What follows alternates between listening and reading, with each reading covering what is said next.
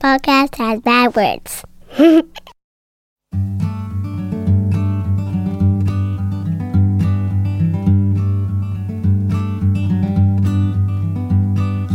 Every little thing you think that you need. Every little thing you think that you need. Every little thing that's just feeding your greed. Oh, I bet that you'd be fine without it. Hello, everybody. Welcome to the Minimalist Podcast, where we discuss what it means to live a meaningful life with less. My name is Joshua Fields Millburn. And I am Ryan Nicodemus, and together we are the Minimalists. Welcome to episode 161. Today we're going to talk about our addictions, Ryan. all of them? our addiction to stuff and shopping, our addiction to drugs and alcohol, our addiction to mm. outrage and drama as a society, mm. and our addiction to success and achievement. Ryan, in today's world, it seems we're overwhelmed by our addictions. Yeah, man. Well, Well, I think I think it's, Yeah. pro- it's probably best to start by, by talking about what is what what is an addiction, and, and we'll, we'll also differentiate it from a few things. So, Okay. um, according to the National Institute of Health, addiction is the condition of being addicted to a particular substance, thing, or activity, despite harmful consequences, and it is often characterized by an inability to stop. I had. Um, some smart alecky person on Twitter yesterday say, "How can you help me stop my addiction to oxygen? I can't stop." And okay, that's not what an addiction is because oxygen itself has very beneficial properties to it. there's not Um, a, an alternative. Yeah, it's interesting because like I before I even uh, like before we decided to do this podcast, I would have agreed with him. I would have been like, "Oh yeah, we're, I mean, you have to have oxygen or you die." Right, there are a lot of things we have to have, or or we benefit from. Yeah, we having. gotta I benefit from having a bed. I'm not addicted to having the bed Mm-hmm. because there, there are no harmful consequences of having the bed. Right. And there's a piece of lint right here on your microphone that Oh. we have to remove. Is that it? Yeah, I'm so so. Did I get know, it? I have OCD. You totally got it. and um, so let's talk real quick about the difference between addiction and obsession. There's a lot of overlap. Like if you have a, a Venn diagram of addiction and obsession, there's going to be this huge sort of overlap. So Okay. I have this definition here. I broke my computer out so that we could talk about it. This is from uh, Cliffside, Malibu, which I believe is a addiction treatment center. And the article here, which we'll put a link to in the show notes, it's called "What's the Difference Between Addiction and Obsession?" I'm just going to read the first two paragraphs. When the average person thinks about addiction, most people think about drugs, alcohol, tobacco, and maybe shopping or gambling. When a person is addic- addicted to drugs or alcohol, they are chemically dependent on the drug. And you could say the same thing about, well, caffeine is a drug, obviously. And Yeah. al- al- it's weird. We say drugs and alcohol, but alcohol is just a drug. We could we can say drugs. Well, yeah, because it's it's a drugs, tobacco, and alcohol, and th- those are all tobacco and alcohol are drugs. right and and th- those are all addictive drugs there are some drugs however that are not addictive Mm-hmm. um, uh, lsd is a non or, or psilocybin is a non-addictive drug Mm-hmm. it does not have the same addictive properties now you can become psychologically addicted to virtually anything Yeah. uh, i could be uh, uh, addicted to uh, styrofoam uh, or to very clean microphones. Yes. well, that's more about obsession, which we'll dive into here uh, in, in a second, right? People who suffer from addiction many times also have other co occurring disorders, such as obsessive compulsive disorder. There's a strong correlation between addiction and obsessions. An obsession is a ritualistic routine that becomes part of your normal life. Medically speaking, it is a persistent occupation of a feeling or idea which can be accompanied by anxiety. And I think it's one of the reasons I, I'm often, my, my levels of anxiety tend to be higher than yours. Um, it has a lot to do. Uh, we both have ad- addictive personalities, which we're going to touch on in, Yeah. in this episode for sure. Um, they manifest differently. Mine manifests often through through obsession, which is this ritualistic routine or ritualistic thinking. Uh, obsessions can include uh, excessive hand washing or repetitive counting. I, I, I don't have obsession, uh, obsessive hand washing, although um, I know yesterday we, we were on a flight. We were flying back from Chicago, and that mm-hmm. guy who was sitting next to me totally like was coughing and stuff, and I'm mm-hmm. like, all right, I'm gonna ask him if he'll switch seats with you, mm-hmm. and we, we ended up working out. But like, I definitely went into the bathroom and washed my hands. But that that to me was just reasonable. I mean, Yeah, it's it- preventative. Right. I mean, dude, I, I get on an airplane and I got those little sanitizing wipes. And, Right. like I wipe everything down because you know I just I read this article a year or so ago where they were talking about how it was like confessions of a flight attendant or something, and one of the confessions was is those trays that come down and everything, the screens, those never get cleaned, Mm. and it's amazing sometimes how you take one of those wipes and you wipe everything down and it's like black almost. Mm-hmm. Yeah. it's crazy. What- So so so yeah, it's it's being preventative. All right, yeah, and so there's a difference between being pr- preventative and and being excessively preventative, and Yeah. that's when obsession comes. The counting thing that it mentions here, um, that's definitely something I have, and I don't always notice. Um, like I can tell you right now, there are 44 steps between my car, the the stairs in, within the in the parking garage, and the bottom floor. Yeah. like it's just something that that I don't realize I'm doing it. I'm just counting as I go. Mm-hmm. One, two, three, four, five, and and I find myself counting different things from time to time Mm. unintentionally. An addiction is slightly different. Rather than a focus on ritual, an addiction is about a mental escape from reality. Obsessive and addictive behavior behavior can be commingled rather easily.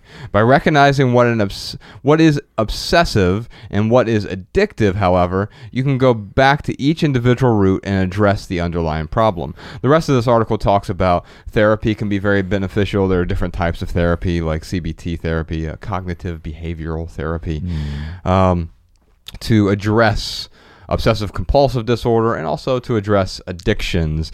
Now, we're going to talk about addictions more broadly today. Let me hand my computer over here to Jordan No More. And um, let's see. Uh, I, th- I think with with the questions that we're going to deal with today, we'll talk about alcohol and substance abuse, but we'll also talk about the broader addictions. Before Yeah. we get into that, though, like I think one of the reasons that minimalism was appealing to both of us is it was helping us in a way curb our addictions or really get these superfluous things out of the way. Or maybe it's maybe it's a matter of like getting rid of the addictions and bringing in obsessions maybe. Uh, well, there are different types of obsessions, right? Healthy uh, uh, obsessions, like I get obsessed with writing, and and and for me, uh, I think love is one half passion, one half half um, obsession, but Yeah. it has to be the the sort of healthy obsession, and, and that equation works when you flip it around as well. Passion is one half love, Yeah. one half healthy obsession. So the uh, to say healthy obsession, it seems a bit redundant because obsession, by definition, is something that is uh, healthy. It's, it's healthful at least. Not, not necessarily. It's ritualistic in a way. So so uh, obsession itself is is bipartisan in this case, right? Okay. It it can be healthy, just like it's like saying food. Mm-hmm. There's some terrible food out there that's going to kill us and give us butt cancer. yeah. Um, there are other foods that are going to nourish our bodies, make us energetic, make us feel like our best selves, And prevent butt cancer. and prevent butt cancer. But see, but see, when it get, but when an obsession, uh, when an obsession turns unhealthy, Uh-huh. that's when it becomes an addiction. It uh, usually that is the case, yeah, because um, an obsession be, turns ritualistic, or or just become we become dependent on it. alcoholism, which I've had a lot of experience with uh, personally. Not I'm not an alcoholic. Well, actually, I probably am an alcoholic. I've never had a drink in my life mm-hmm. because both of my parents were alcoholics, and I saw the the extreme, and they were extreme alcoholics, and not even functioning alcoholics, and it, it ruined their lives, and and I saw that happen, and and for me, I saw the that ritual turned in, it devolved into it wasn't even a ritual anymore. It was just an everyday, all waking hours occurrence Yeah. until they were both dead. Well, let's talk about like writing. So you're obsessed with writing, Yeah. but let's say that you were writing this morning Mm-hmm. and you were getting so obsessed with it that you were like, you know what? I'm not going to leave this room until this is done. Right. And you called Jordan and Sean and I, and you're like, sorry guys, canceling the podcast, cancel everything today. I've got to finish what I'm writing. Right. And then like you don't leave your room for a week until Yeah. you finally.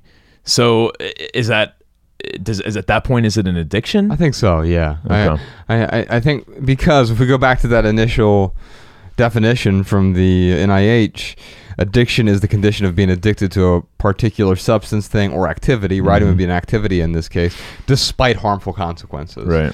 And so when you start neglecting everything else, now now for us, we were we were actually neglecting the most important things in our lives, the our health, our relationships, our creativity. So I was neglecting writing for a long time. Now my drug of choice was consumerism, also sort of status and achievement and success, uh, uh, accolades.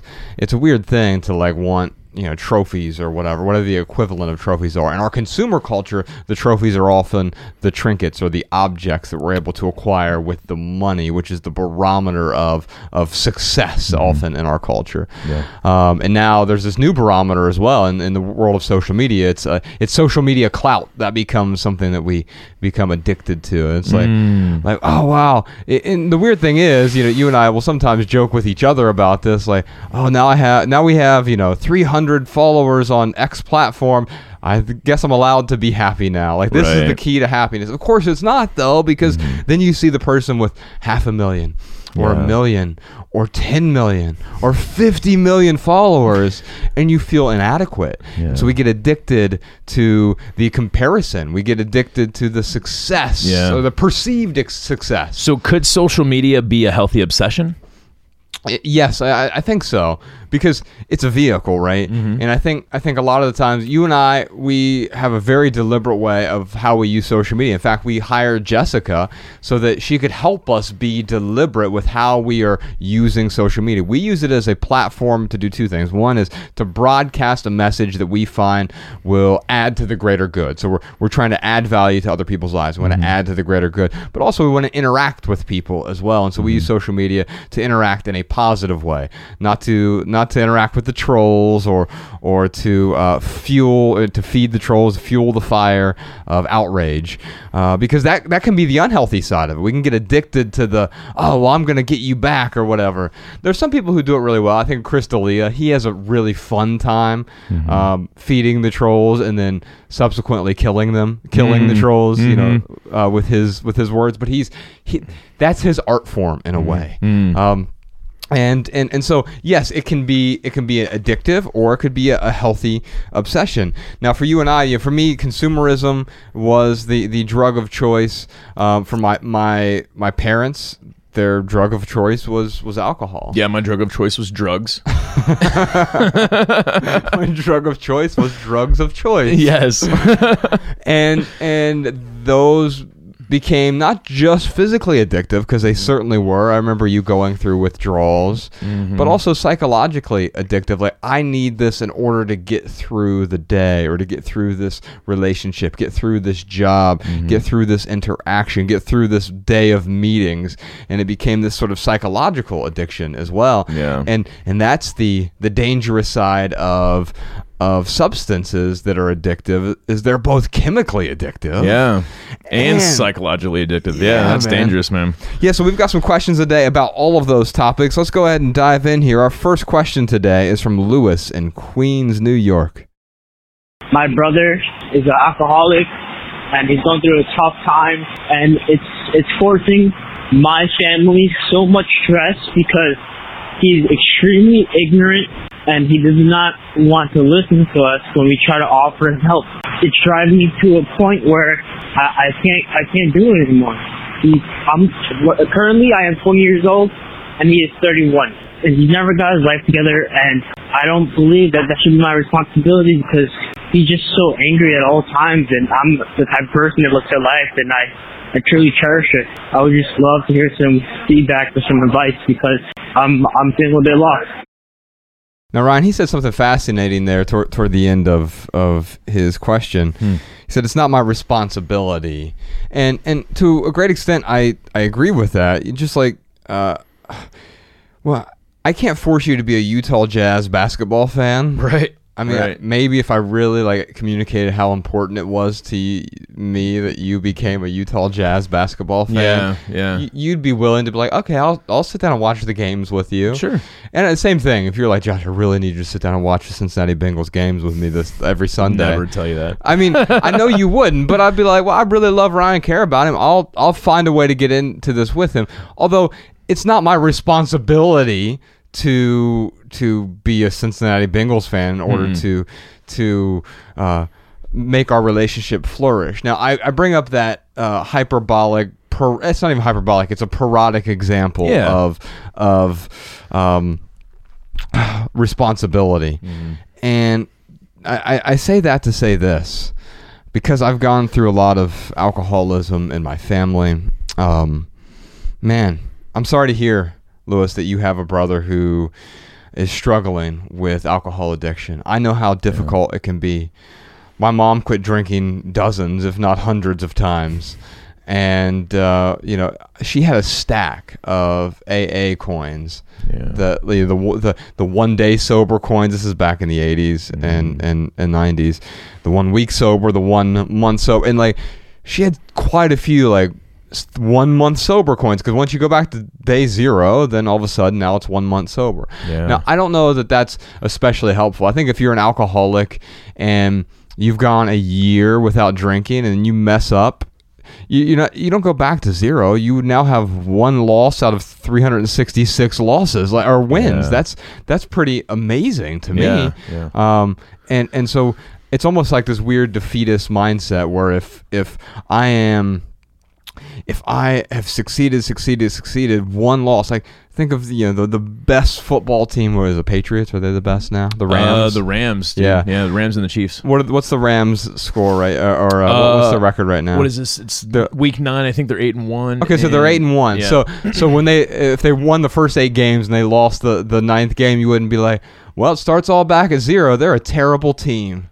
right. No, You, you acknowledge like, wow, look at all that success that they have had, Mm. and it's a way to reframe the success. And you know what, Lewis, your brother is probably struggling a lot because a lot of people are looking at him as a total failure. I know you're Mm. looking at him, at him as a failure right now. In fact, you you what what did he say, Ryan? so that he's extremely ignorant.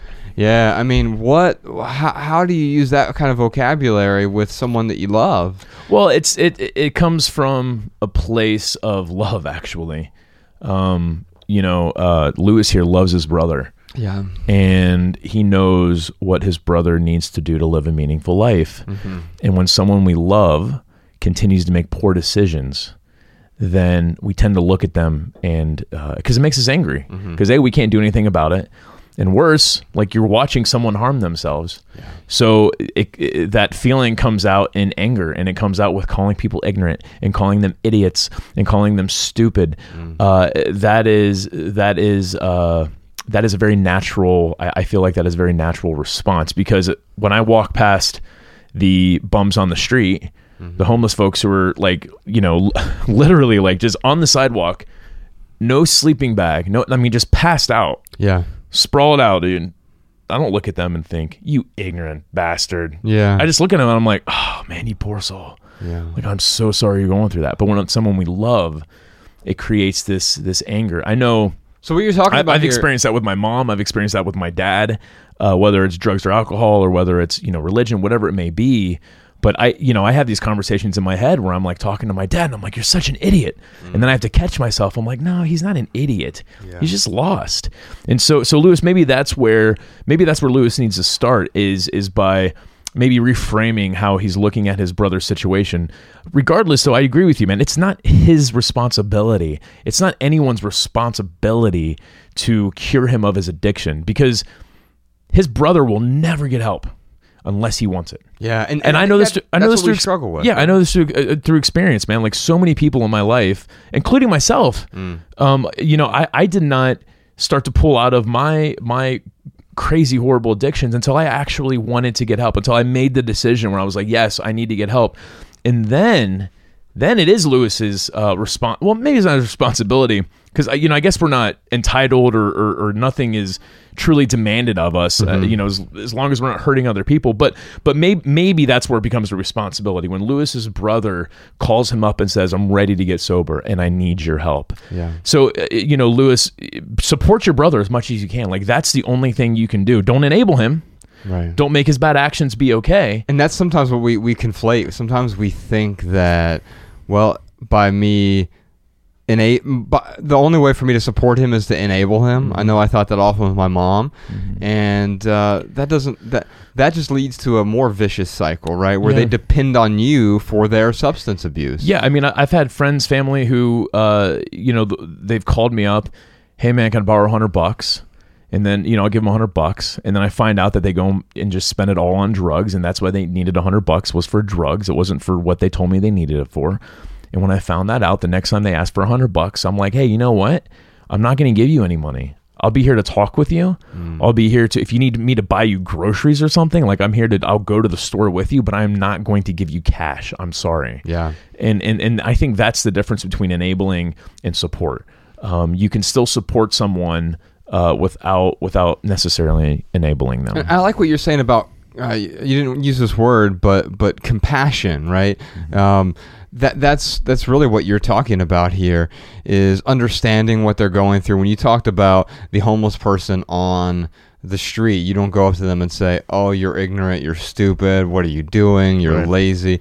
You understand, like, oh, that poor person, and it's the same thing with your brother. The problem, the, the the more difficult thing here is you have to continue to confront it over and over and over, and eventually there will be a point where you have to distance yourself. Yeah. At times, it doesn't mean that the distance is permanent, but sometimes the best way to support someone is from a distance, letting them realize that they're ruining their own lives. Well, it's it's funny, man, because like my uh, my family, uh, one side of my family, they they have this rule. They're like, we don't call the cops on family. That's not what we do. Mm. And this enables my family to treat each other like garbage sometimes. Steal from each other. Yes. Yeah. That is not my rule. and, and Oh, that's good. You get to make up your own rules. yeah, absolutely.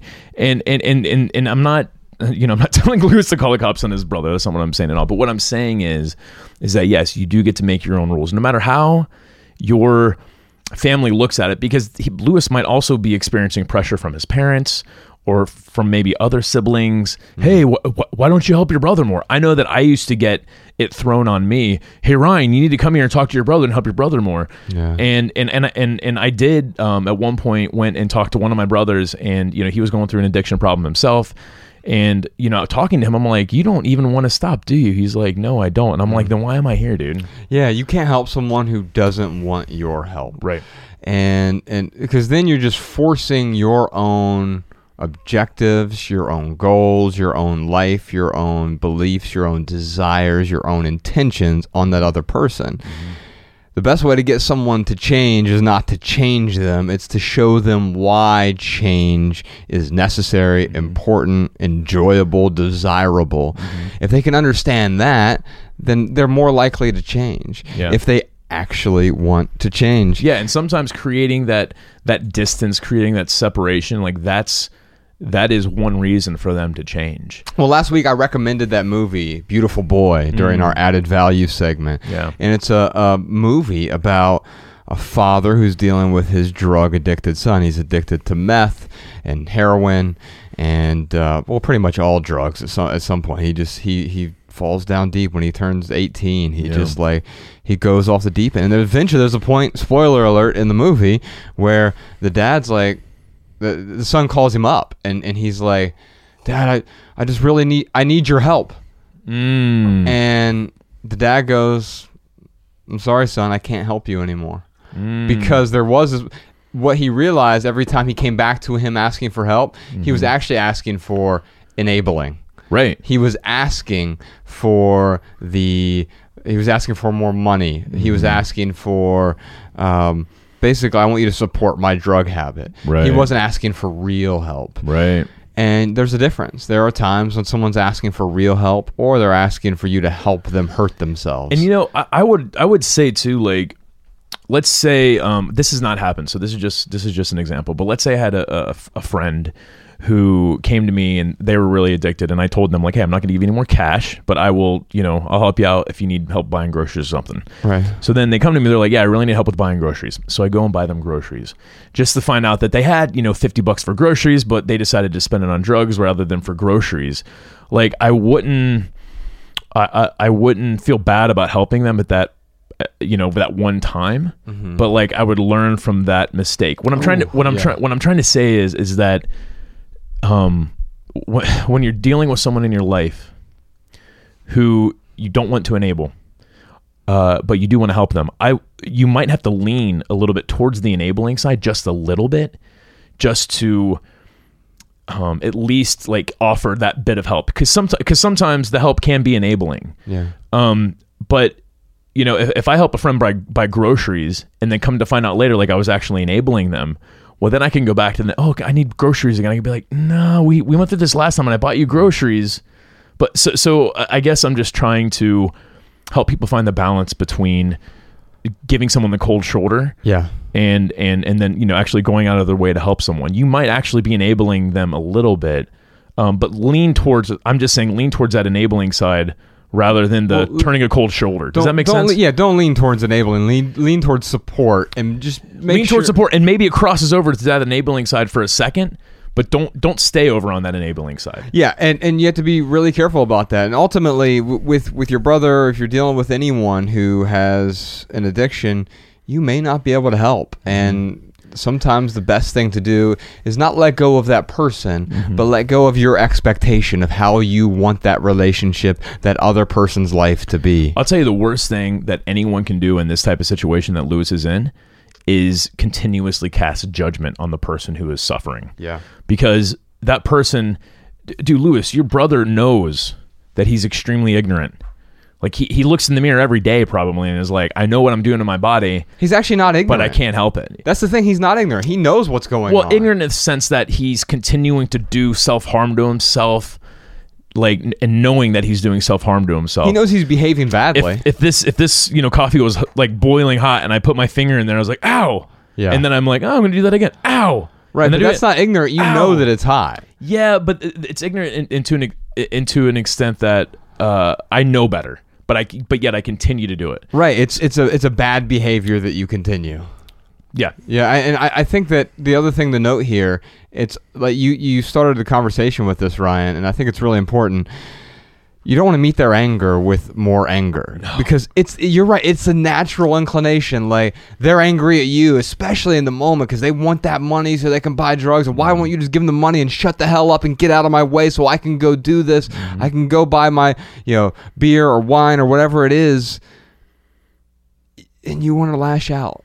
You mm. want to say no, f that. We're gonna and and and it just escalates the situation. Yeah. If they come to you with anger, know that it's not because they're actually angry at you. It's because what's the substance talking, mm-hmm. and and it is a reflection of how they feel inside. It has nothing to do with who you are.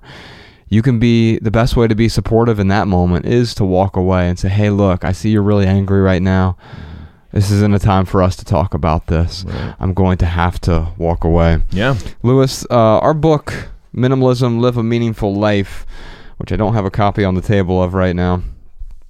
Sean, do your job at your earliest convenience. I, I um actually if we can get Sean to send you a copy of it, there's an entire chapter about relationships. Um and the thing that, that really stands out to me with this is our relationships with other people are are often they're they're camouflage. There's there's this external facade that is created by our addictions, whether it's to stuff, to substance, to whatever we're addicted to. And it's pushing past that and seeing what's really important about the relationship. How do I be caring, supporting, loving? How does that align with the values in my life? Yeah. And so this book, Minimalism: Live a Meaningful Life, it's the first book we ever wrote, and it's about the uh, five different foundational values in our lives: health, relationships, uh, creativity or passion, and growth and contribution. I think you'll get some value from that book, Lewis. We'll either send you the audiobook version. If you like our podcast, you'll love the audiobook, or if you want the book book or the ebook, podcast Sean will reach out to you and, and get you one of those ASAP. All right, if we'd love to hear what y'all have to say, so if you have a comment or a tip about addiction, including advice for any of our questions today, leave us a voicemail 406 219 7839. You can also email a voice memo to podcast at theminimalists.com. We'll air our favorite comments and tips on a future episode, and stay tuned to the end of this episode for this week's listener comments and tips. Ryan, what time is it? It's time for our lightning round where we answer questions from social media. We're on Twitter, Facebook, and Instagram at The Minimalists during the lightning round. Ryan and I each do our best to answer every question with just a short, shareable, less than 140 character response. We also put the text of these minimal maxims in the show notes so you can copy and share our pithy answers on social media if you'd like. And now you can find all of our quotes in one place, minimalmaxims.com. All right, our first lightning round question is from Wild Thoughts and Crazy Dreams. How do you break the addiction of wanting to compete with others because you believe you deserve what they have? Hmm. Hmm. I've, I've got a I've got a, a short but rather practical answer, and then we can talk about it here. My uh, my pithy answer is: some cultures consider competition to be a mental illness. Hmm. And while I wouldn't go that far and say all competition is a mental illness, I'd like to delineate different types of competition. There, just like obsession, there's healthy competition. Like if you and I were to go play, well, we play ping pong all the time Yes. and it's a healthy competition. Um, and and uh, there's nothing like hateful. There's nothing that's addictive about it. Like we we're both aggressively average at ping pong, and we think we're way better than we actually are. Oh, are. yeah, yeah. And uh, and and you're probably slightly better than me, but sometimes I will beat you. Uh, in- Whatever. In fact, maybe 51% of the time I'll beat you because I think I I might try 1% harder or something. um, but the point is, like, it is a friendly competition. Mm-hmm. The pernicious competition is thinking that you're in a competition when you actually aren't, right? When when all of a sudden it's like, oh, they have a Lamborghini and I just have a Mercedes Benz. I I'm clearly losing Yeah. this competition. yeah. Th- They don't even know they're competing with you. You're competing against some imaginary figure in your head. And the reason that I, I, I use this pithy answer, if some cultures consider competition to be a mental illness, I learned this when we were living in Montana, Ryan. Uh, I would occasionally do the sauna at the YMCA, but with, with folks from the Blackfoot Indian tribe there. Um, and one of the folks there talked to me about, like, it's weird how Westerners think of, like, if it's a win lose zero sum game Right. Whereas in our tribe, we think of it as a mental illness. Like if there's a person who's being competitive, Mm-hmm. then there's something wrong with them mentally, and we need to f- like find a way to help them understand that if you win, I win. Yeah. And if you're losing, I'm losing. And and that's what's going on with, with the previous question from Lewis is like his family is feeling that actual loss of like, wow, he's losing, so we're losing. Uh, and and when you think about it that way, you realize like, oh, the people around me, if they're winning, then I'm also winning. yeah, man. And how good does that feel? And then you work as a team because you want to help each other win.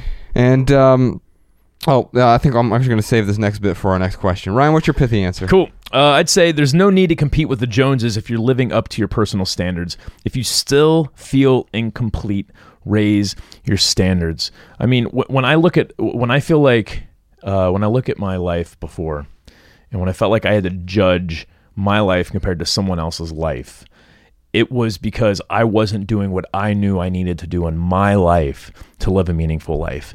Now, uh, wild thoughts and crazy dreams sounds to me like they're not worried about competing as much as they're worried about status. Mm. And that that is always going to be an issue. If you're worried about your status compared to someone else's status that is a losing game because even if you become the president of the United States like you're still y- y- there's still another status that you're going to be chasing Right, and by the way, if you become the president of the United States, uh, seemingly, n- no matter who you are, this is not a political answer here. Pick any president ever. Half the country dislikes you. Yeah, uh, yeah. I mean, even if you become Earth Czar, I mean, it's it, you still you still will always be searching for that next that next status. And as soon as I So- become Earth Czar, I will outlaw onions, and a lot of people are going to dislike me for that.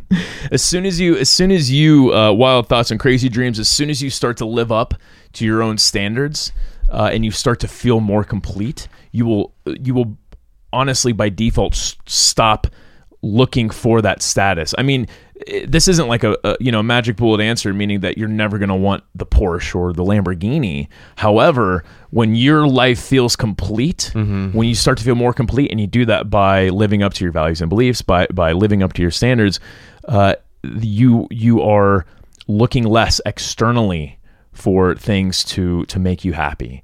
So so so so the so the, in order to get over the the addiction of status, you have to you have to live up to your own standards. That that is how you that uh, to me like that is how I stopped looking at my status compared to other people's. I think uh, an additional pithy answer there is uh, worry more about impressing yourself than others. Yeah, absolutely. Absolutely. All right, our next question is from Melissa. How can we stop an addiction to success? Well, Melissa, my, my pithy answer to this one is simple. We fail when our definition of success is excess. Hmm. And so I think we need to redefine what success means. If we're if we're worried about impressing other people, if we're worried about a particular dollar amount, if we're worried about a, a clout or a number on social media, if that's your definition of, of success, you're going to get there. You're going to make it to the horizon and realize the destination was never there in the first place. Yeah. And so I think what you need to do is figure out what does success mean to you? Does it mean growth and contribution? Does it mean creativity? Does it mean thriving relationships? How do you define success and how do you redefine success so that it empowers you to live a meaningful life, not live someone else's template of life? Yeah, my answer would be ask yourself why you want to be successful. If it has to do with how others see you, you'll never truly be successful. You know what, dude? If I could redo that pithy answer, I would say exactly what you just said on the previous one. Don't worry about impressing anyone but yourself. Hmm. Like yeah. that's it's so true. Well, P.S. Ryan, we have three more questions. Oh wow. Holy moly. Hobby Baker asks, What are some good ways to fight the urge to buy something just because it's new or looks good? And Emma says, They say some people have addictive personalities. Well, I know two mm-hmm. of them do. Yeah. Uh, do you think that's true? Uh huh. And is it something they should work to change in themselves? Let's talk about that. But also, Garrett says, How does one overcome food addiction? Which was a huge one for me. You know, I used to weigh a lot more, about 80 pounds more than I weigh now. Uh, Garrett says, How do I overcome food addiction? Namely, binge eating due to stress. So, stress is his trigger here. And if you'd like to hear our answers to those questions, you can listen to this week's postscript episode over at the Minimalist Private Podcast, available exclusively to our Patreon supporters. So, if you want to become a supporter of our show and keep this podcast 100% advertisement free, then head on over to theminimalists.com slash support. We also do a bunch of other stuff for our Patreon, our wonderful, wonderful Patreon supporters. In addition to our weekly postscript episodes, the Minimalist Private Podcast feed includes our Ask the Minimalist Anything episodes, unreleased recordings of our live events. You know, we've done 15 live events in the last year on Patreon, and uh, we recorded those live events and, and put them out exclusively on Patreon. You also get unreleased recordings of our, well, you get all the back catalog of the past private episodes. And once you become a supporter, you'll receive a personal link to our private podcast feed so that it plays in your normal podcast player. So you don't have to open up a internet browser and listen to our podcast. You can listen to it right there in your podcast player. You can find all the details and all the good stuff over at theminimalists.com slash support. Thank you so much if you are a Patreon supporter. We Yeah. are really grateful. And here is a snippet from this week's postscript episode. a habit itself is not inherently good. Uh, my mom had a habit, a smoking habit, right? And, and that is a habit. And you have these certain triggers. Like with smoking, it's like, oh, well, a meal triggers smoke. Uh, waking up first thing in the morning triggers the first cigarette. Having a cup of coffee is a trigger for a cigarette. Yeah. Going to the bar is a trigger for a cigarette. Now you can do one of two things. You can replace your triggers and and and or avoid the old triggers and put new triggers in place, or you can take that same trigger and say this triggers something different. Now you reset the habit. All right, Ryan, it's time for our added value portion of the show. This is where we talk about something that has added value to our lives recently. Um, so, there are two albums that came out this year from the producer Apollo Brown, Mm. and it's getting uh, near the end of the year, so I know I'm going to have to compile my favorite albums of the year, and I know at least one of these, probably both of these, will make it on my top ten or top twelve list, whatever I end up doing at the end of the year. Nice. But um, it reminds me of sort of like blending '90s hip hop, like the production of '90s hip hop, with with today's music. So it feels both retro and contemporary at the same time. It's like the best of, of both worlds, the best of what has happened and the best of what is happening. So Apollo Brown is a producer, and what he does is he like partners up with an MC. Uh, so he did Joel Ortiz, and that album is phenomenal. We were listening to it in the car the other day. I think it was all of us. We were uh, going around filming some stuff for um, like living room conversations and this 30 day minimalism game video we were doing. Mm-hmm. And, and I was playing, and you were like, "What is this? I'm downloading it right now." well, it was the Joel Ortiz and Apollo Brown album, and uh, Mm. Yeah, it was good. Yeah, it's called Mona Lisa, and then he did one with uh, Ghostface from Wu Tang as well. Just it's just Apo- Apollo Brown and Ghostface from Wu Tang, and it is. I mean. Man, I felt like I was back in like 1994 or something. What a great album! And there's uh there's this line on the intro from the Joel Ortiz album. Uh, he said, "I remember when making music was like taking a brush and creating art that would live on for years." And it speaks to like how music these days is often, especially in hip hop, is more ephemeral. I saw this meme the other day. It was like, when ugly people made music, it was so much better. it's like now you can't be famous unless you're like super attractive. Right? Yeah, you have to be, you know, uh, Justin Bieber or, right. or Cardi know, B or like, yeah. G-Eazy or something. Right, right, right. Yeah, and, and so I, I what I found here with both of these albums, is it, it, they felt timeless. I mean, I don't truly believe in anything being timeless because, you know, go back to the Middle Ages and no one was wearing blue jeans, although we call blue jeans a sort of timeless uh, fashion. But it feels timeless in terms of our lives. Both of these albums do. So we'll put a link to both of those in the show notes. Ryan, what about you? Man, I just watched. Uh, well, I'm gonna make- make two recommendations. I just watched the um, the Iceman documentary that Vice did for Wim Hof. Yeah. It's incredible, man. Like I was telling you this before the podcast. Wim Hof t- is kind of like this um, modern day miracle worker. Uh huh. But the thing is, is that the miracles that he helps people perform is all scientifically based, and that's what I love about it. Yeah. it is. I mean, there are you know certainly things that happen to people's lives and be like, oh, that was a miracle. And I'm not trying to discredit people who think that you know those miracles have happened in their life, but I'm saying like what Wim what Wim Hof does is scientifically proven We'll talk about who Wim Hof is to be people to be don't know who he is. So the Iceman is uh, a, a gentleman who, when he was 17 years old, he kind of went on this this journey, uh, trying to find connection with himself. Uh-huh. It started with um, looking into various religions, different meditation techniques. And then at a certain point, he was just kind of drawn to cold water, and like like ice cold, frigid cold water. I forget exactly where he's from, but I know. I think he's from the Netherlands. yeah, it is. It is the Netherlands, so it's cold up there. It it gets cold up there. Yeah. Um, and what he realized is that when he got into the cold water, there's this primal instinct that that kicks in where he's able to he was able to kind of feel something deeper within himself. And uh, he did this for years and years and years. And he started to realize like his immune system was getting better. Um, he wasn't getting sick.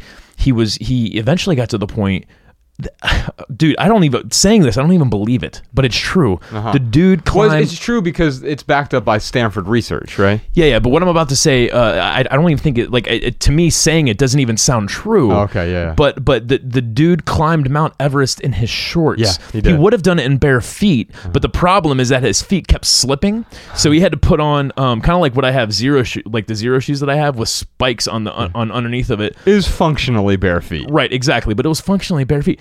The dude climbed Mount Everest in his shorts, man. like if that ain't a miracle, I don't know what is. But what's beautiful is that he was is able to show anyone anyone to be able to to uh, it- hold their breath longer, to be able to go into cold water. But what's what's really impressive about Wim Hof is it's not just about dealing with the cold. This is about dealing with depression. It's about dealing with anxiety. It's about dealing with anger. It's about dealing with sadness. It's about dealing with health issues. There are so many things that that his method uh, helps with. It's not just being able to get into an ice bath. And up until I saw this documentary, I thought it was all about just being out in the cold. It is so much more than just being able to deal with the cold. Now, are you going to be able to climb Mount Everest in your shorts? You know, I would never try to replicate that personally. Like, I don't have that that drive in me to like prove something that I, I that I have to do that. Right. But certainly, um, anyone out there can watch this documentary and just get uh, an idea of what his methods are, and then maybe dive a little bit deeper after you watch the documentary.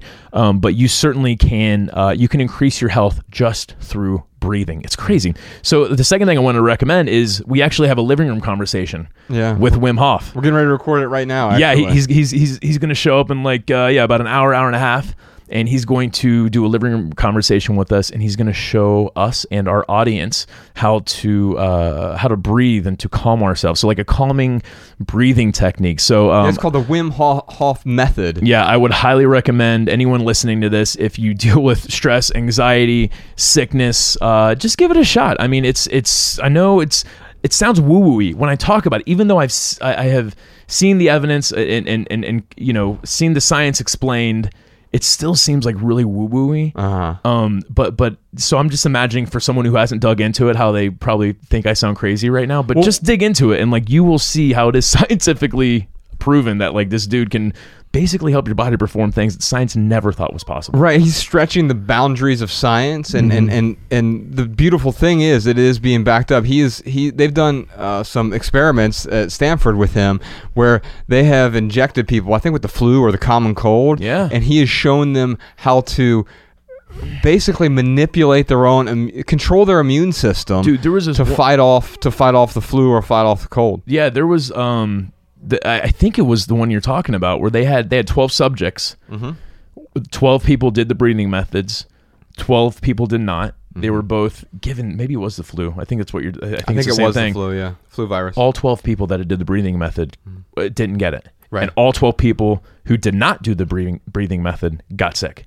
I would hate like- to be in that control group. I know, right? what a terrible group to but be it's, in. it's just yeah, it's it's uh, it's truly remarkable and um yeah, it just it really helps. It kind of just helps you feel more confident in general. Yeah, I can't wait what to- you can do with your body. I can't wait to meet him, and we'll put a link to the living room conversation we're going to do with him about that breathing exercise. So if you want to check out the breathing exercise, it'll be uh, really quick. I mean, you can learn it just in, in a few minutes, and uh, uh, you will walk away feeling. Uh, I mean, I've done the Wim Hof Wim Hof method before, and uh, you feel elated and you feel kind of high. And I'd like to see if there there is a way for me to. It's a natural high, Yeah. and you can avoid the sort of addiction to its substances and maybe replace it with something meaningful, helpful, useful. Yeah, dude, I'll t- I do it every single time when I do the cold plunge at Voda. I'm I'm doing his breathing exercise. Oh yeah. Um, it's funny though on the documentary that uh, the dude with Vice, he's like talking about how he's breathing. He's like, you start to see these white spots, and then he looks at the camera. He's like,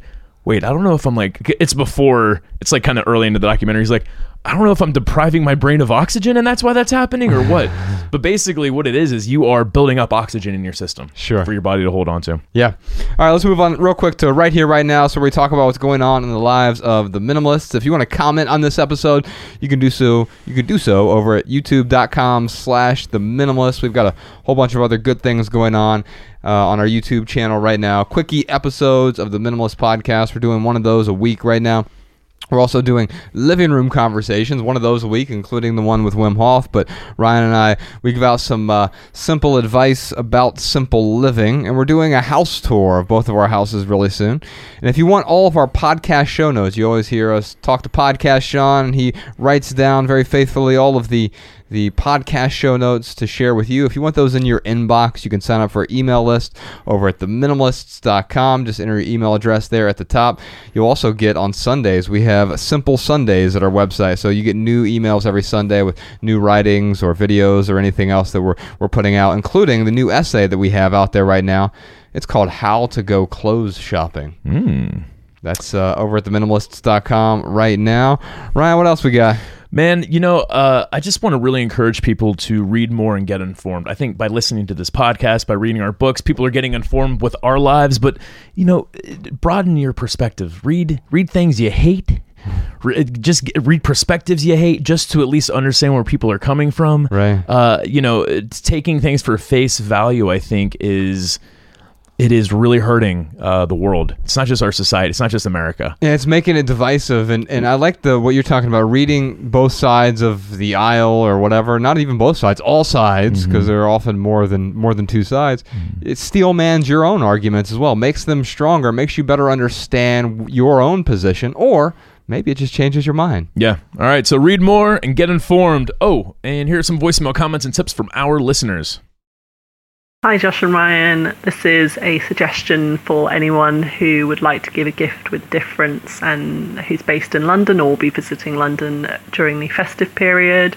Um, they've just opened up a store in Soho called Choose Love, where consumers can buy gifts for refugees. Um, these gifts aren't things that are extravagant, they're basic items such as blankets, clothing, accommodation, even, and support networks. Um, not support network access.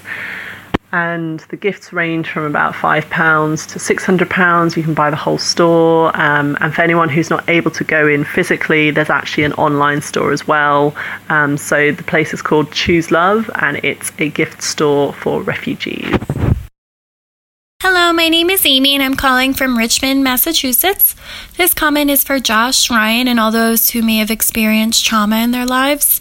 I've recently discovered a therapeutic approach called EMDR, which stands for eye movement desensitization and reprocessing. Uh, this approach centers specifically around trauma and is a break from traditional behavioral or talk therapy. Josh, you had mentioned a few times during podcasts that you are still trying to figure out how to deal with certain traumas that occurred in your life.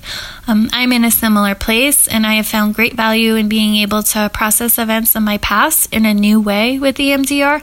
And I wanted to share this with you, Ryan, and your listeners in hopes that you may find value in it as well.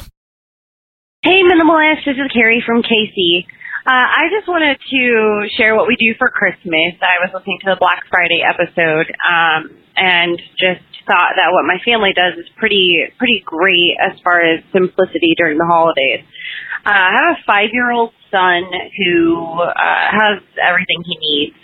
So for Christmas, we let him, um, pick out two toys, uh, that he will get, and those will be his, his big gifts.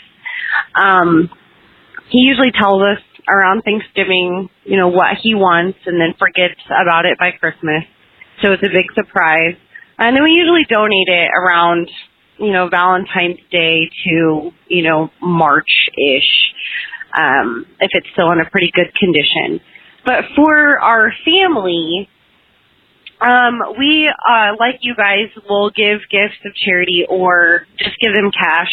But for the moms, uh, the grandparents, we always make like a candle from like Shutterfly. And you can take a picture. Um, usually we do like a family photo and make that, um, you can paste that to the candle instead of like the the label or the company name that you buy the candle from. Um, and that way they can burn their candle and have the photo that will hopefully bring them some some joy. And then when they're done with the candle, they can just throw it away and they don't have to worry about leaving a photo up in their house or having extra photos lying around. Um, that way they can have it for this season and then next year they know that they're going to have another one. All right, y'all, that's it for this episode. If you have a question for the minimalists, give us a call 406 219 7839. You can also email a voice memo to podcast at theminimalists.com. And if y'all leave here today with just one message, we hope it's this love people and use things because the opposite never works. Thanks for listening, y'all. We'll see you next time.